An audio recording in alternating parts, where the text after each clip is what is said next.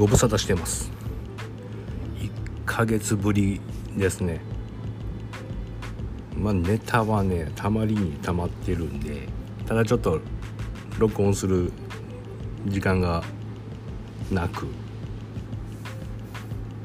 間が空いてしまいました、まあ、今回も、まあ、今回でまあウクライナの話は終わろうかなと。でもうまとめ的なこの先こうなっていくよっていうのとまあおさらい的な部分とちょっとね分かったことがあってつながってんねんなとやっぱり。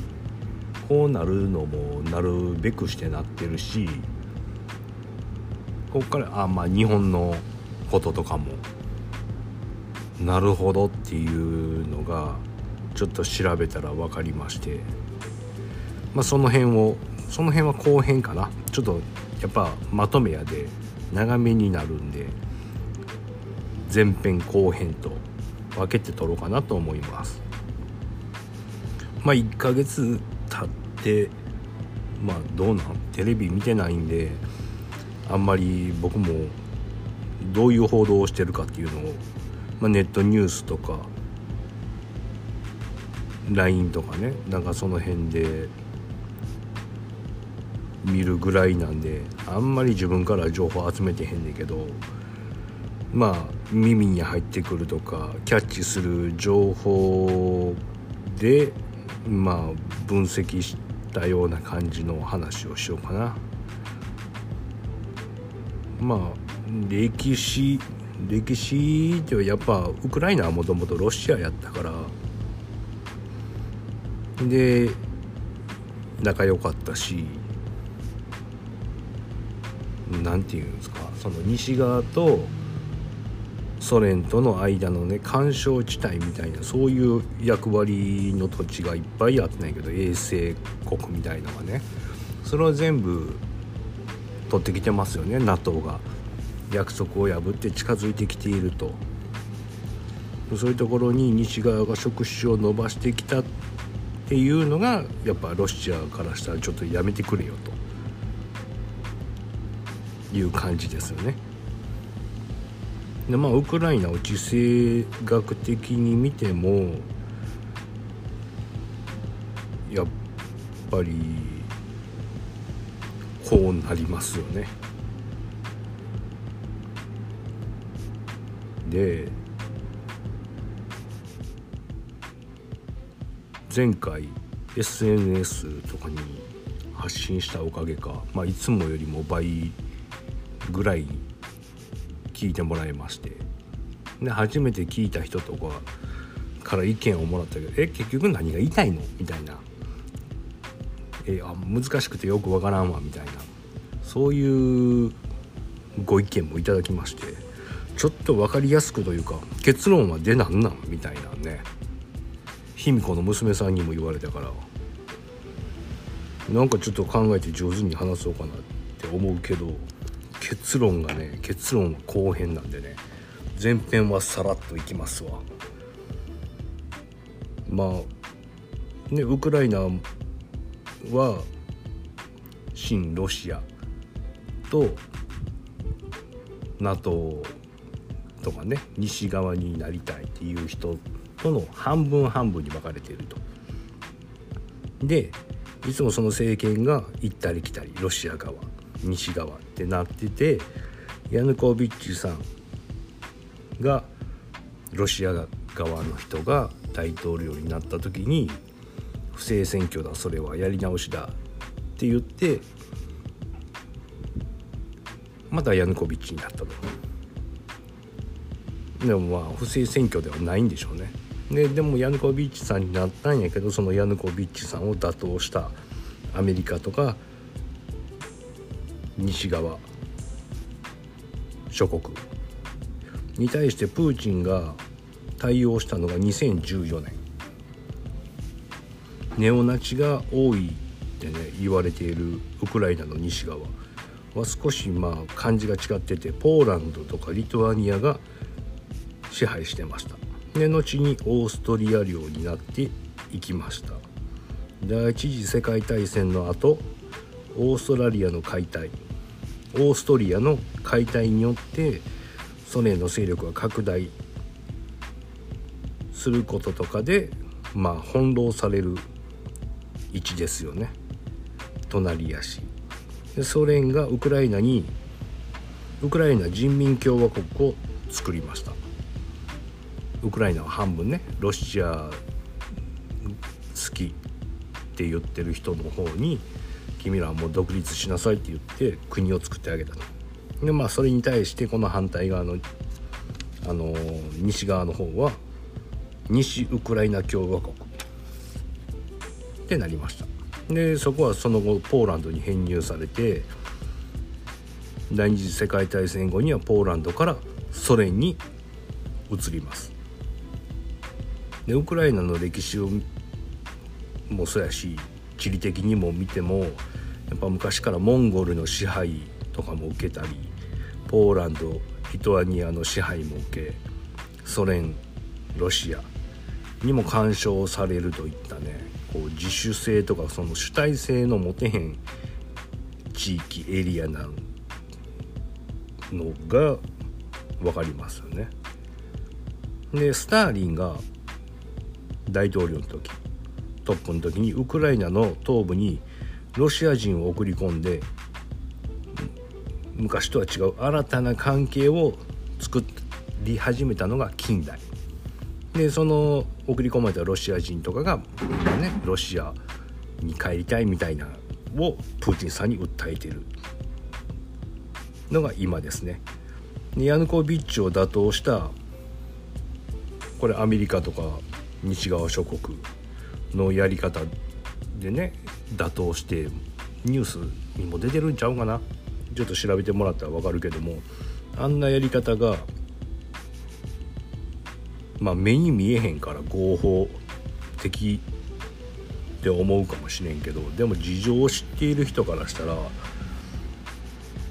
とても合法とは言い難い。でアメリカがオバマクリントンの時に仕掛けたアラブの春とかああいうのを正義として世界中にアピールする。で今今回こうやってプーチンが動いてプーチンが悪者っていう風にね宣伝をすると。そういうニュースばっかですよね。でまあ少なからずみんなもそういう影響を受けてると。一体どっちなんやろ？やっぱりプーチンが悪いんちゃうんって思ってるって人もいるでしょう中には。で陰謀論者がね好ん好んで話すディープステートとかね。あの人たちがウクライナを侵食してるからそれをプーチンが解放しようとしているっていう説が、まあ、これまでの流れを見てても全く間違っているわけではない。と僕は思います。ただその上にいはる存在を知らないからディープステートとかゼレンスキーが正義正義だとかプーチンは悪い、ね、そういう言論で混沌しとね今なっている感じ。で、まあ、これが一般人の上級レベルぐらいの情報かな。ちょっとスピとかかじってる方が情報はやっぱ勉強してはるんですね。でもやっぱり日頃からこの国体というか王室連合ね、まあ、華僑の人たちもそうなんやけどそういうつながりを持って歴史を見ていくとやっぱ全てがねショーやと分かるんですよね。世界劇場ですよ。な今日の動乱を得てウクライナは世界的に世界にね適合する形になる。なっていくとだねまあウクライナの人にとったらまあかわいそうかもしれんけどもまあしょうがないと。もうこういう流れですっていうのが僕の考えです。でその辺を話そうかな、まあ、メディアが報道しているから言ってね日本政府もウクライナ政府を支持しているから世界がプーチンを批判しているから。だから自分は何も知らなくてもプーチンが悪い。って判断しても大丈夫。っていうのが世間のね一般の人たちですね。周りにいる。もうそれがほとんどです。自ら学ぼうとしてませんよね。皆さんちょっと学びましょう。でテレビでよく言って見るのがテレビじゃない僕はニュースやけどロシア軍は戦況が不利です。っていうのをねずっと言うてるんですよね。もうこんなんもあれでしょあの第二次世界大戦ね。大東亜戦争の時の日本の大本営発表のねニュースですよ。日本は有利ですって言って新聞では言ってるけどもほんま不利やでっていうあんなんと一緒でしょ。と僕は思います。で僕はその自分の主観を持って歴史史観ね。でまあ広くこう静観して見ているわけですよ。この今の感じをね。でまあ自分から情報あれこれとね積極的に集めることとかしいひんけどたまたま得る情報で分かるこの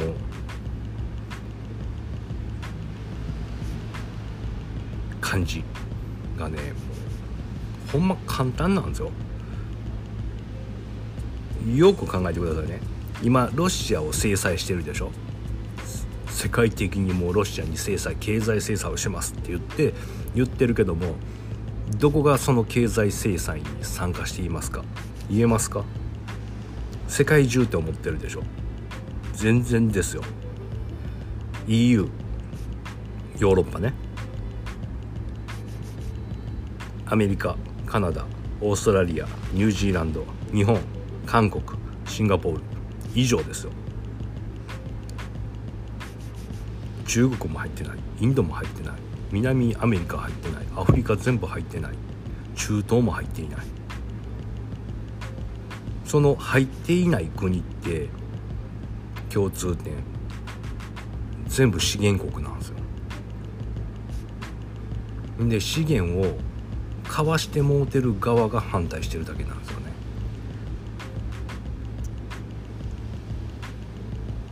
ということは分かりますか？予想できますよね。だからその反対している僕らね日本とか入ってる制裁している国で流れてるニュースとそれ以外の国で流れているニュースは明らかに違うっていうのを予想できるし今日たまたま僕あの近所のインドカレー屋さんにご飯食べに行って、まあ、仲良しやから喋ってんねんけどたまにあのネパールの人なんやけどネパールのニュースを流してはるの。で今日はあのテレビついてへんかったからあのあれネパールのニュース流してよって言って。で前回前回行った時にそれ喋ったんやけど今日も喋ったんやけどね。前回の時にネパールの人はに聞かれて「これロシアとウクライナどっちが悪いと思うの?」って言って僕に聞かれて。で僕は「ウクライナですよ」ゼレンスキーこの大統領が悪いですよって言ってしゃ喋ったら「そうやんね」って言って言わはる。日本の人はニュースはみんな反対を言っているけどっていう話を前回してて。でことなんですよ。世界は。だから国によっても違うやろうしまあ受けるニュースのね影響されているのがちょっと日本は残念ですよね。でそのアメリカとかヨーロッパの情報が世界一般やっていうねもう勘違いしているのがもう悲しい。でゼレンスキーさんもだんだんねもうずっとあの交渉してたけどまとまらないみたいな感じが続いてたけどもだんだんとあのロシアの意向に従いつつあることを言ってはるんでしょ。ドンバスとクリミアの独立は許さない言ってたけども今後領土問題は柔軟に交渉できると。でそれらの地域を分離独立について交渉してもいいっていう風にね態度を変えていってるから。今後こっそり新ロシアに変わってはるかもしれませんよ。ゼレンスキーさんは。彼も役者ってほんまの役者やけど今回のこの世界劇場では演じてはるから。でそのロシアもあの新ロシアになったゼレンスキーさんにウクライナを任せてでロシアが目指してる極ネオナチとかね西側西側にいる人たちを排除すると、まあ、その西側の人たちが新ロシアの人たちを殺していってはるから。まあアゾフ大隊とか言うんかな。ネオナチと組んでますから。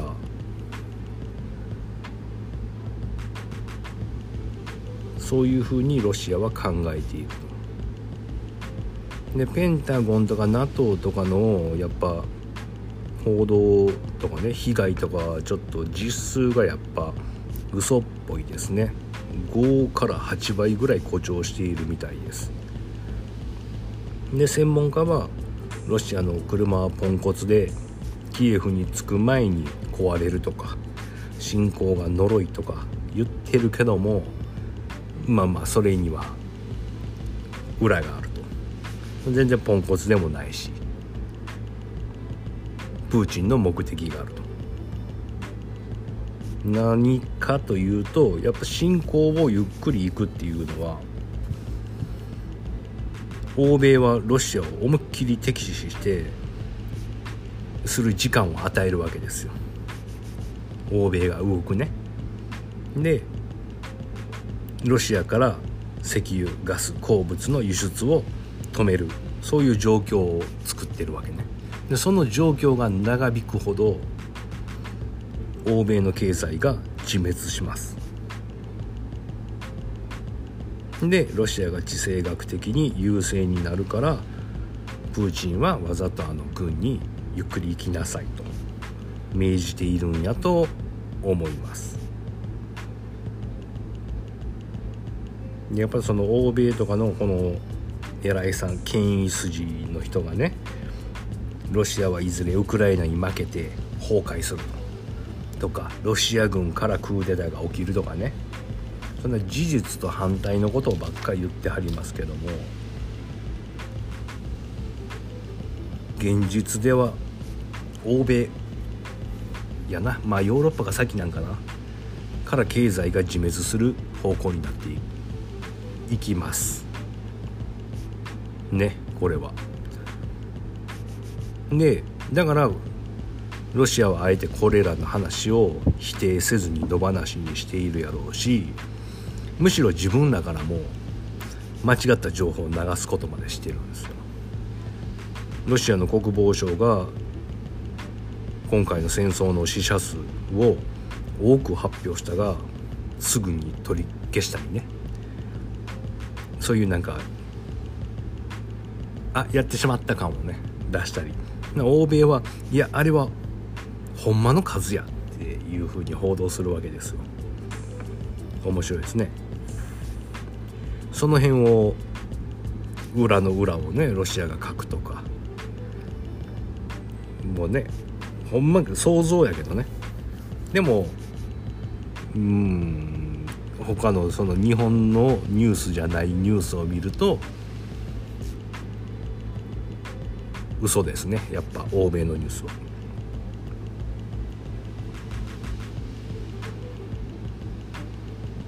現実のロシアは今回の開戦とともに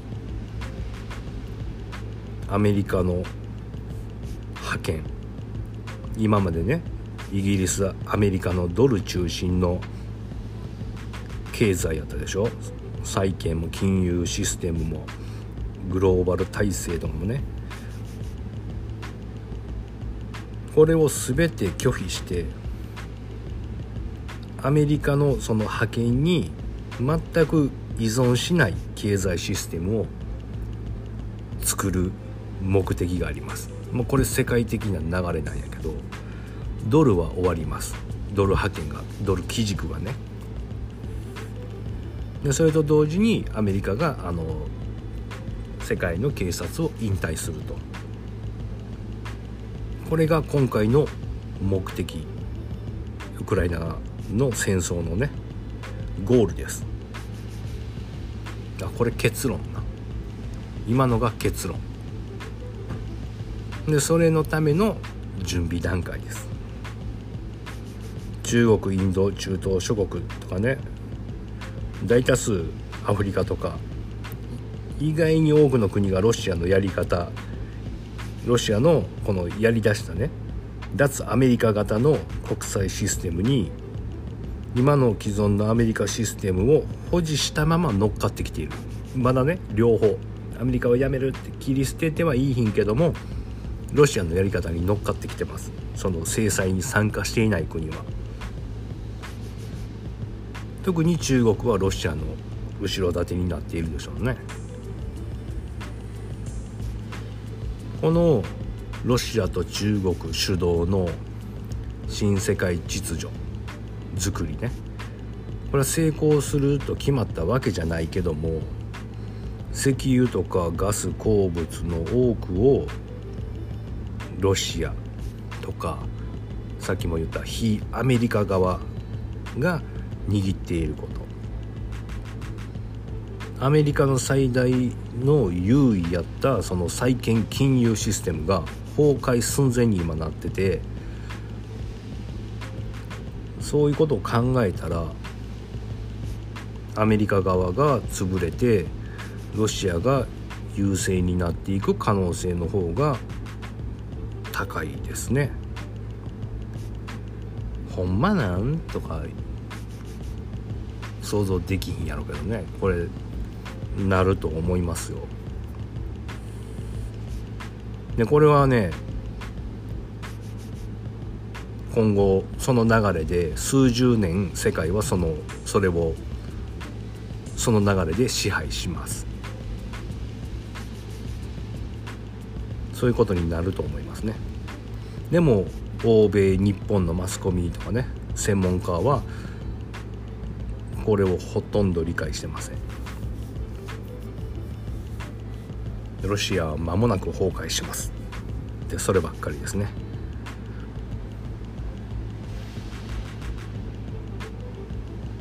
つまりドルが終わるっていうことで一般的な頭脳のね僕とかみんなが最高頭脳の人々のねやることを考えるって非常に難しいです。でそれをやろうとしているのが、まあ、マスコミの人たちで、まあ、僕で考えられるようなことをあの人たちがするんかなっていう僕の考え方です。でこれちょっと最後にアメリカでね前編の終わりとしてアメリカの戦争ジャーナリストもうね30年その道30年戦争一本でずっとそのニュースをとか軍のこととかを追いかけていってた人の言葉を紹介して終わるかな。まあ、その人も長年見てきたけど今回のこの戦争についてはおかしいって言うとあるんですよ。それをちょっとこれ読みますね。私は35年以上戦争を報道し続けてきましたがこれほどまでに誤報にあふれた状況を経験するのは初めてです。まるでウラジミール・プーチンを憎まなくてはならない。彼についての全ての悪を信じなくてはならない。そしてウクライナは愛すべきだというシナリオに完全に仕向けられています。そこには全くの中間が存在していません。ロシアの苦戦は誤報です。今回ロシアがとっている行動は非常に戦略的です。彼らはキエフに直行するのではなくまずは国中に散在する全ての生物兵器研究所へ向かったのです。それらの多くは旧ソ連時代に建てられたものなので場所の特定は容易でした。アメリカはソ連崩壊後にウクライナに調査で入っています。表向きはそれらの施設を生物兵器研究所から公衆衛生研究所に変えたということになっていますが果たしてそうだったのでしょうか。我々の指導者らはコロナについて嘘をつきロシア共謀について嘘をつきウクライナのウクライナのえあ軍事裁判について嘘をついてきました。ですから指導者らが言うことを素直に信じることは到底できないのです。ウクライナではたくさんのことが起きているので誰もそれについて報道しません。そしてウクライナの歴史やアメリカと NATO が資金提供しているアゾフ大隊に関しての報道は全く信用できません。ホワイトハウスはそれは少数の軍隊なので問題ではないと信じ込ませようとしています。しかしそれは真実ではありません。アゾフ大隊はウクライナ東部を死守しています。じゃあウクライナ東部を殺害しています。これこそがクリミアが独立に投票した理由なのです。これこそがクリミアがロシアにつきたい理由なのです。西ウクライナはそもそも第二次世界大戦においてナチスを支援したのでありナチスの本部があった場所なのです。実際 CIA とアレン・ダラスはウクライナのナチスに対しニュルンベルク裁判において起訴に関する面積を与えました。このようにウクライナ内部のナチスに資金提供し武装化されているアメリカと CIA の長い歴史があるのです。これは新しく生まれたネオナチグループではないのです。これは第二次世界大戦からの正真正銘のナチスなのです。2013年14年に起きたウクライナのウクライナの革命を CIA が支援していたことを知った時おかしいと思わなくてはいけなかった。彼らがウクライナの指導者を決定させたのです。ビクトリア・ニューランドとアメリカ大使の電話会談です。ハンター・バイデンナンシー・ペロシジョン・ケリーミット・ロムニーそしてその子供たちについて取り沙汰する前にすでにありとあらゆる干渉が起こっていたのです。私たちは歴史の全体を顧みず切り取られた狭い中で物事を見せられているということです。人々は歴史を知らなすぎます。知らなさすぎます。我々は壮大な規模で嘘をつかれているのです。あなたに許されている唯一の選択は操り人形のゼレンスキーに100%つくことであるというわけです。多くのリーダーがそうであるようにゼレンスキーは抜擢されたのです。正直なところビッグテックや不正選挙によって実際には投票によって選ばれたのではないリーダーたちが一体世界中に何人いることでしょう。この戦争がウクライナとロシアの問題というのならそれは真っ赤な嘘です。プーチンは15年間警告してきました。グローバリストが世界を乗っ取り生物兵器を建設しまたウクライナでオリガルヒが行っている他のことについて彼はこのままじっと傍観し続けることはないと。